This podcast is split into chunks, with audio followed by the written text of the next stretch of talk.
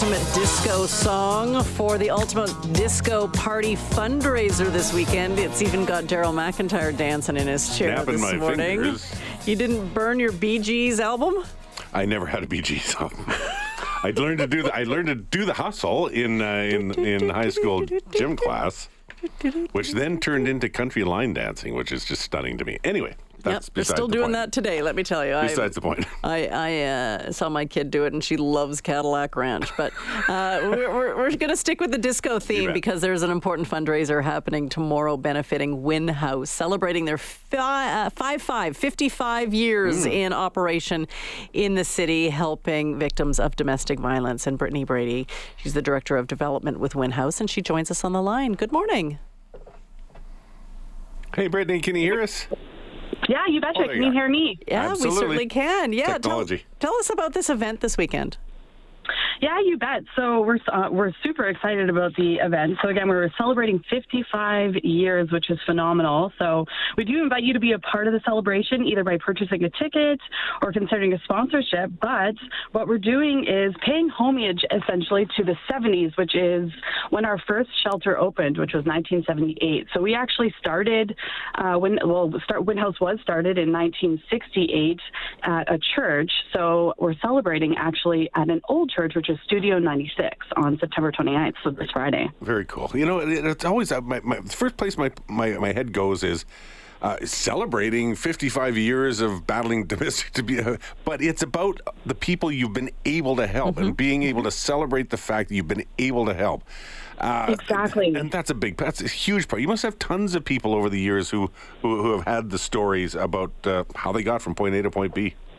Absolutely, and honestly, the numbers is it's thousands, thousands of women and children we have helped over the last 55 years, which is, I, it, you're right, it's a it's a tr- tragic uh, reason why we have to exist, but we do. But we should still celebrate the fact that the Edmonton community has supported us and allowed us to be in this community for 55 years, which is phenomenal.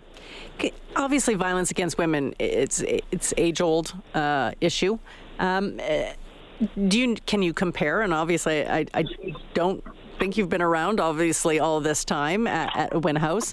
Is there is there something you can compare it back to? You know, the 1970s uh, to today. I know you're turning away women. You had to turn away a thousand women last year. Was that the case back in the 70s?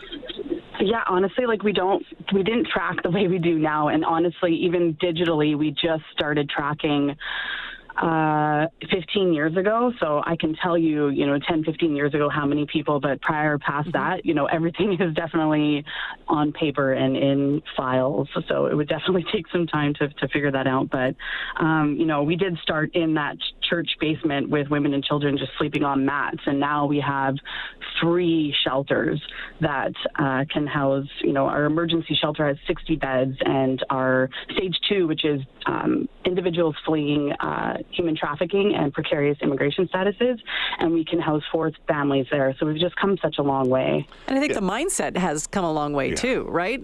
Like eh, you don't you don't stay and suck it up for, for, No, for decades. absolutely. Keep you know putting your life and, and the lives of, of, of your children at risk as well. Uh, People, women, uh, feel more comfortable possibly leaving than they did uh, in, in in the seventies.